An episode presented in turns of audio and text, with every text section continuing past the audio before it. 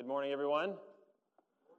I'm glad to be here with you this morning at Sterling College. Thank you for having me. If you have your Bibles, please open to Matthew chapter 7, where we will focus our time this morning. Matthew chapter 7, and find verses 24 through 29.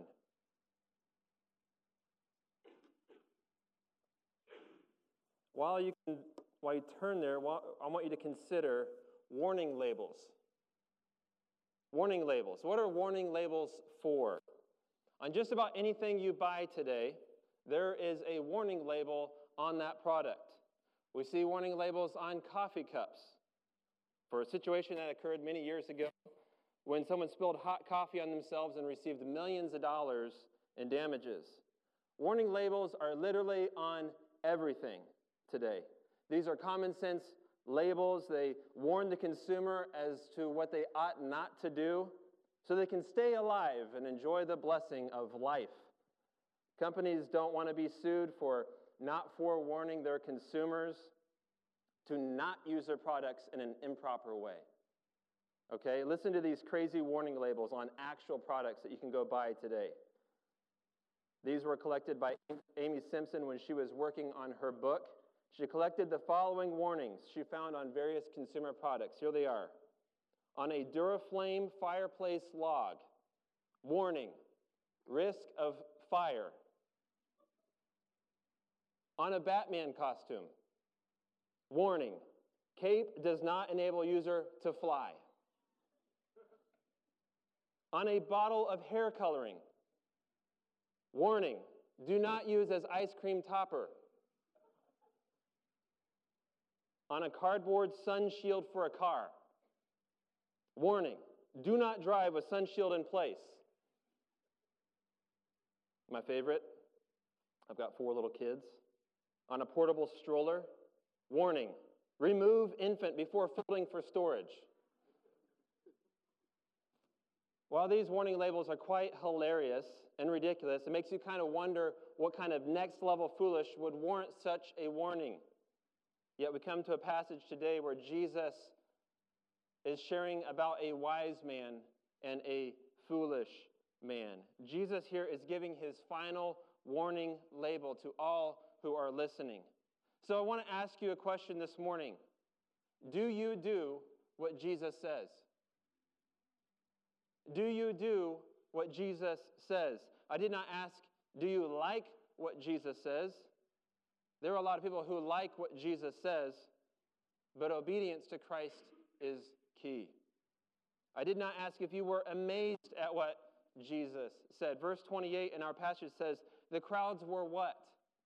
They were amazed. I'm not even asking if you have been convicted or convinced with what Jesus has said. Rather, do you do what Jesus says? We know from the Sermon on the Mount that many will hear the word of God, but not many will heed the word of God. Even pretenders get the identity of Jesus right. Friends, you can know Jesus intellectually, but not personally. You can know Jesus intellectually, but not as Savior of your entire life. Friend, is that you? Spurgeon reminds us to be devoid of Christ is to be devoid of hope forever and ever. As you examine your heart today, this morning, have you become a professional at hearing God's word, but not heeding God's word? Do you do what Jesus says? Read with me in Matthew chapter 7, starting in verse 24. Therefore, everyone who hears these words of mine and does them, may be compared to a wise man who built his house on the rock. And the rain descended, and the rivers came, and the winds blew and fell against that house, yet it did not fall. Why? For it had been founded on the rock. Verse 26 And everyone hearing these words of mine and not doing them may be compared to a foolish man who built his house on the sand. And the rain descended, and the floods came, and the winds blew and slammed against that house, and it fell, and great was its fall. Now it happened that when Jesus had finished these words, the crowds were astonished at his teaching, for he was teaching them as one having authority and not as their scribes. So today we will observe one illustration involving two builders that we must understand to heed the word of God and live in obedience to his word. Point number one, a wise builder. Look again at verse 24 and 25. Therefore, everyone who hears these words of mine and does them may be compared to a wise man who built his house on the rock. And the rain descended, and the rivers came, and the winds blew and fell against that house, and yet it did not fall, for it had been founded upon the rock. The contrast we see between verses 24 and verse 27 is between two people who hear. There's only two types of people in this audience today those who hear and those who don't hear. You're either listening or you're not. Some hear the word of God and delight in obeying his word. Others hear the word of God but find delight in this world. Each house in Jesus' illustration looks secure. On the outside, they both look solid, they both look hefty, they both look well built. However, the severe testing reveals the true quality of a builder's work. It is obvious that both of the builders belong to the body of believers. They both likely read scripture, they both likely attend church, uh, they both find ways to serve. They're both busy framing up some kind of spiritual value system. And they're building up some evidence of spiritual activity. However, there's one major and tremendous difference. One is wise and one is a fool because one builds his house upon the rock and the other builds his house on sand. I'm sure many of you have seen a foundation of a house before. I'm sure all of you have at some point in time. And there are various types of foundations for a house. But the ones that you see in Kansas, say in a new subdivision, you see these concrete walls and metal rebar sticking out of the ground, reinforcing it for strength.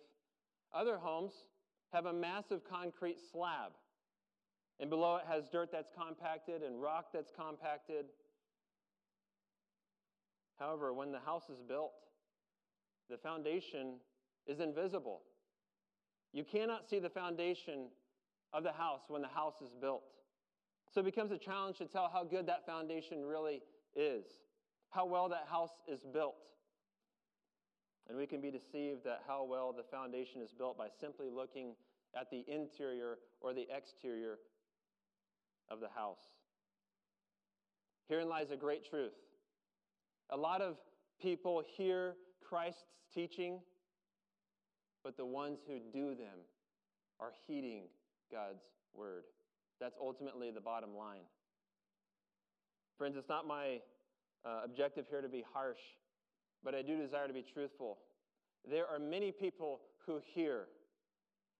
But if you examine your life here, right now, as you sit in this very room, and you have a life full of hearing God's word, but not heeding God's word, maybe you should be considering what your foundation is.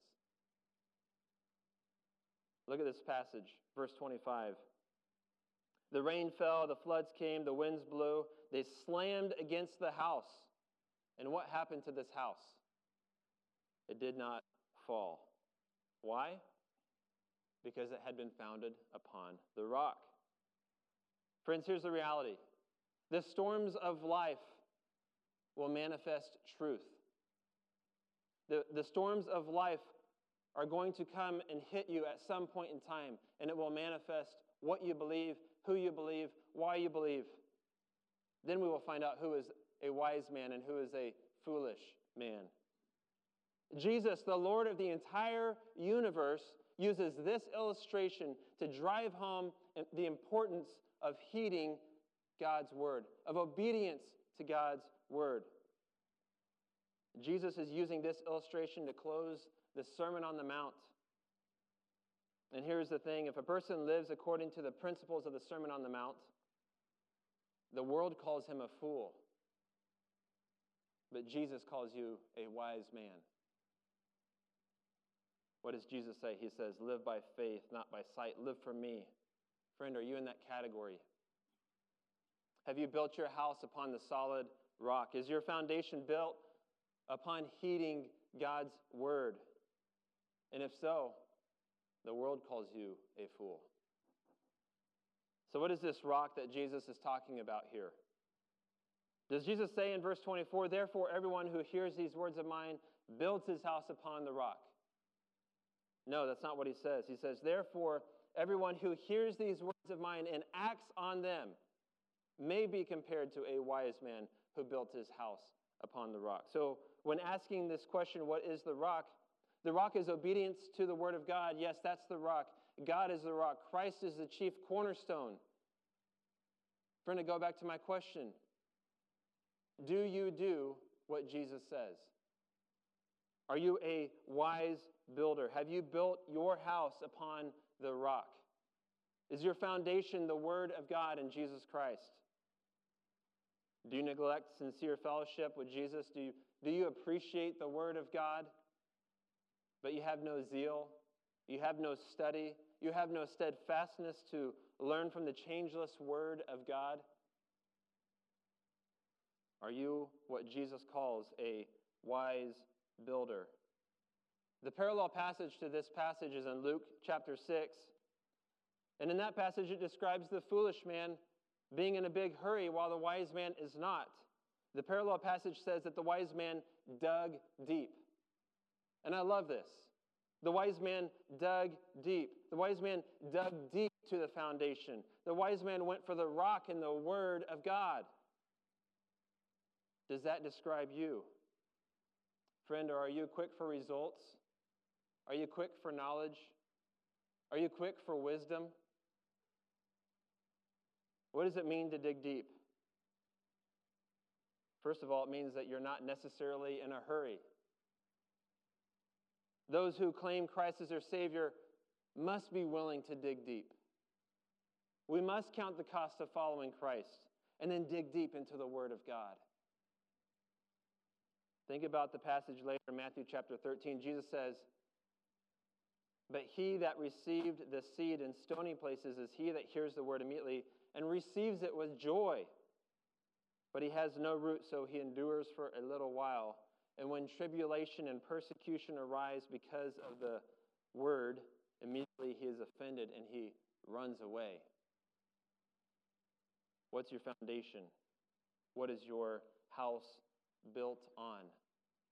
Are you a wise builder or a foolish builder? Friends, we're drawn to the easy way, aren't we? It's what's most natural to us. But the person who digs deep to strive and to work by God's word to enter the narrow gate, it's much easier to do the easy thing, to give into the flesh, but it takes someone who is striving, someone who is, who is digging, someone who is heeding God's word to live a life that is pleasing to the Lord. Is that you? I love this quote by Thomas à Kempis, who wrote the book, The Imitation of Christ. He said, Let it not be said that repentance is difficult. Things that are excellent deserve labor. Will not a man dig for gold, though it makes him sweat? It is better to go with difficulty to heaven than with ease to hell. What would the damned give that they have a herald sent to them from God to proclaim forgiveness upon their repentance? What volleys of sighs and groans of repentance would they send up to heaven? What floods of tears would their eyes pour forth? But it is now too late. They may keep their tears to lament their folly sooner than to pro- procure God's pity. Oh, that we would therefore, while we are on this side of the grave, make our peace with God. Tomorrow may be our dying day. Let this be our repenting day. Being a wise man is repenting of your sin and turning towards Christ. Point number two a foolish builder. Look with me at verse 26. And everyone hearing these words of mine and not doing them may be compared to a foolish man who built his house on the sand. And the rain descended, and the floods came, and the winds blew and slammed against that house, and it fell. And great was its fall. Secondly, there's a foolish builder. First, there was a wise builder. Now we look at the foolish builder. Notice the similarities of location between the houses. First of all, both individuals have built a house. They are both involved in some type of spiritual activity. They're both involved in, in something that has to do with the kingdom of God. In addition, I think Jesus is demonstrating that both houses have the same location because the same storm hits both of these houses. These two individuals build a house and they're built in the same area and the same location, and they're both subject to the same storm. Friends, true believers and false believers invariably live side by side. They're on the same block, they attend, attend the same church, they go to the same school, and they are so similar in the way that they build that they're nearly indistinguishable from other people. Notice, too, as we've read through this passage, that the builders even built it the same way because Jesus says the only difference here is the foundation. It does not imply that the house itself was any different, but both people build a house, they build it in the same place, and they primarily build it in the same way. Arthur Pink writes of these people they bring their bodies to the house of prayer, but not their souls. They worship with their mouths, but not in spirit and in truth. They are sticklers for immersion or early morning communion, but they take no thought about keeping their hearts with all diligence. They boast of their orthodoxy, but disregard the precepts of Christ. Friend, are you keeping your heart with all diligence? He is saying that the person who lives a life where he only hears and he never does has a house built on sand. What does the sand represent? Human will, human opinion, human attitude, the shifting sands of human philosophy. Even though you listen, you don't do it, you're not on the rock. On the other hand, the wise man who hears the word of God and builds his life on God's word, he has a rock solid foundation, which is a life of obedience to God.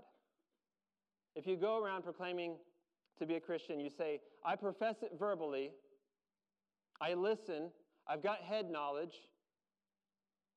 But, friend, where there is no obedience, there should be a legitimate question of one's salvation.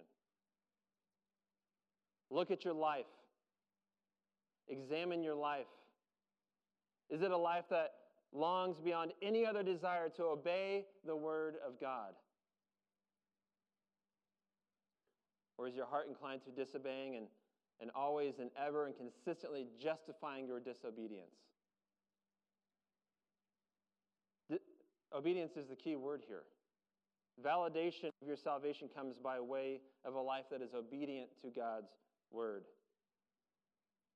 It's evidence that Christ is Savior and Lord of your entire life.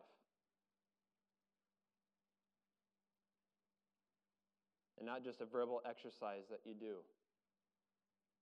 Verse 25 and 27 describe a day of reckoning that will one day come. What Jesus is simply saying is that one day a storm is going to come, and it's going to be obvious who has their house built on sand and who has their house built on the rock. Someday, friends, there will be a divine accounting. That is what Jesus is saying. God is going to blow the wind of judgment and judgment of rain and judgment of flood and when he does, some builders will stand and some will fall. And someday, our Savior will return. Flip over to Revelation chapter 19 with me. Revelation chapter 19 and find verse 11. This is a picture of Jesus coming back. Then I saw heaven open, verse 11. And behold, a white horse, And he who sits on it is called faithful and true. And in righteousness he judges and wages war. His eyes are a flame of fire, and on his head are many diadems, having a name written on them which no one knows except himself. And being clothed with a garment dipped in blood, his name is also called the Word of God. And the armies which are in heaven, clothed in fine linen, white and clean, were following him on white horses. And from his mouth comes a sharp sword so that with it he may strike down the nations, and he will rule them with a rod of iron. And he treads the winepress of the wrath of the rage of God the Almighty. And he has on his garment and on his thigh a name written King of Kings and Lord of Lords. Whether your idea of religion or your idea of who Jesus is is true or false, someday it will be tried. And someday your true foundation will be exposed. Someday, friends, Jesus will return. Did you hear that description? He is going to return and he is going to separate the chaff from the wheat. He's going to blow the wind of judgment. And those who have built their house, built their lives on the rock, are going to stand. How deep have you dug? Someday, when judgment comes, will you be a part of the crowd that Jesus declares, I never knew you?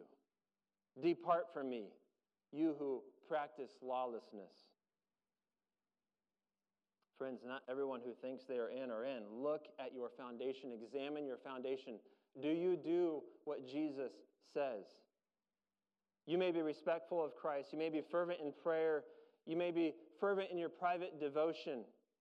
You may even be an active participant in a local church.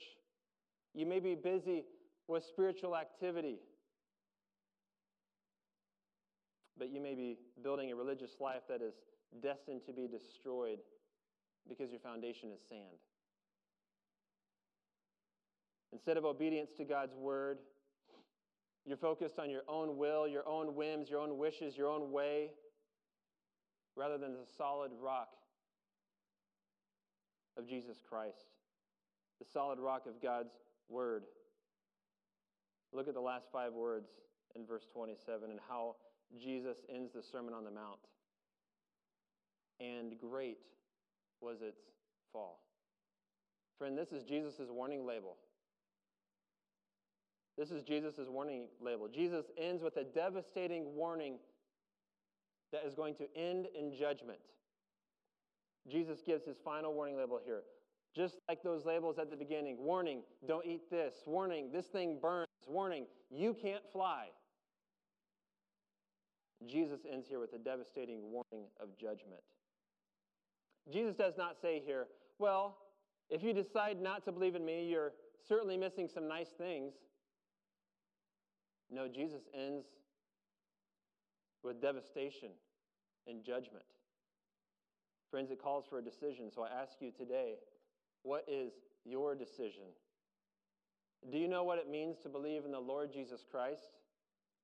Look at verse 28. Now it happened that when Jesus had finished these words, the crowds were astonished at his teaching, for he was teaching them as one having authority and not their scribes. You know why I'm disappointed by that? By that phrase, by that verse? The crowds were amazed. Friend, that should not be our only response when we come to God's Word. When we look back on the Sermon on the Mount and all that Jesus was giving to us, friend, are you in amazement today of what Christ, our Savior, has done for you? Romans tells us that while you were still sinners, Christ died for you. Romans tells us that all have sinned and fall short of the glory of God. None is righteous, no, not one. Friend, what is your foundation? The shifting sands of today and tomorrow, or the eternal Word of God in Jesus Christ? When Charles Spurgeon invited men and women to make a profession of faith in the Lord Jesus Christ, he said this I invite men to Christ, not to an altar. Before you leave this place, breathe an earnest prayer to God, saying, God, be merciful to me, a sinner. Lord, I need to be saved. Save me. I call upon your name. Lord, I am guilty. I deserve your wrath. Lord, I cannot save myself. Lord, I would have a new heart and a right spirit, but what can I do? Lord, I can do nothing. Come and work in me to will and to do of your good pleasure. You alone have power to save a wretch like me. To whom or to where should I go if I should run from thee? But I now do from my very soul call upon thy name. Trembling yet believing, I cast myself wholly upon thee, O Lord. I trust the blood and the righteousness of thy dear Son. Lord, save me today for Jesus' sake.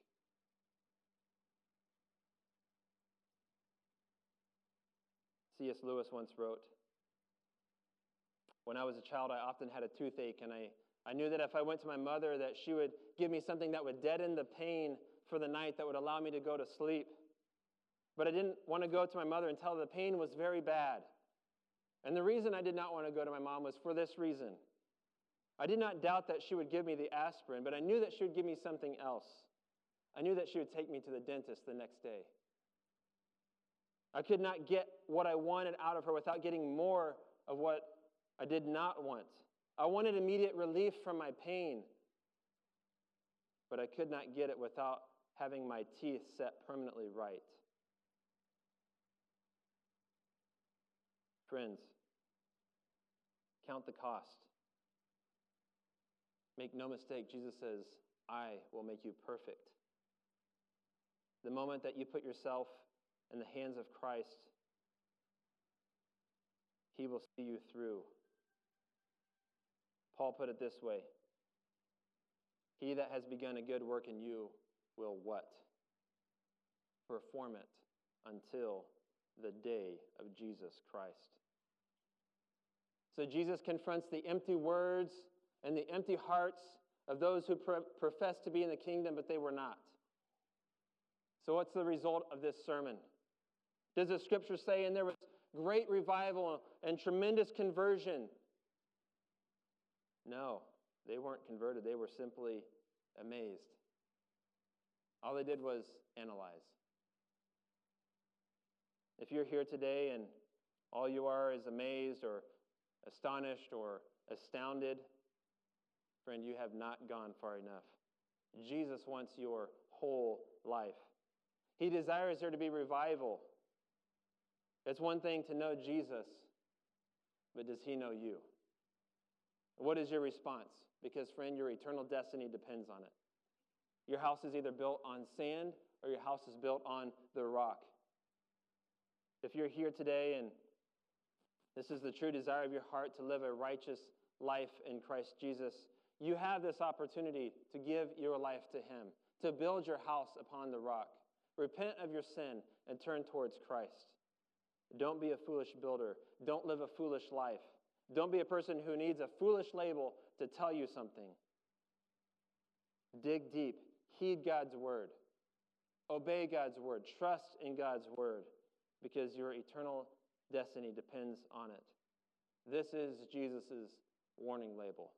Warning. Trust in me while you still can. Warning.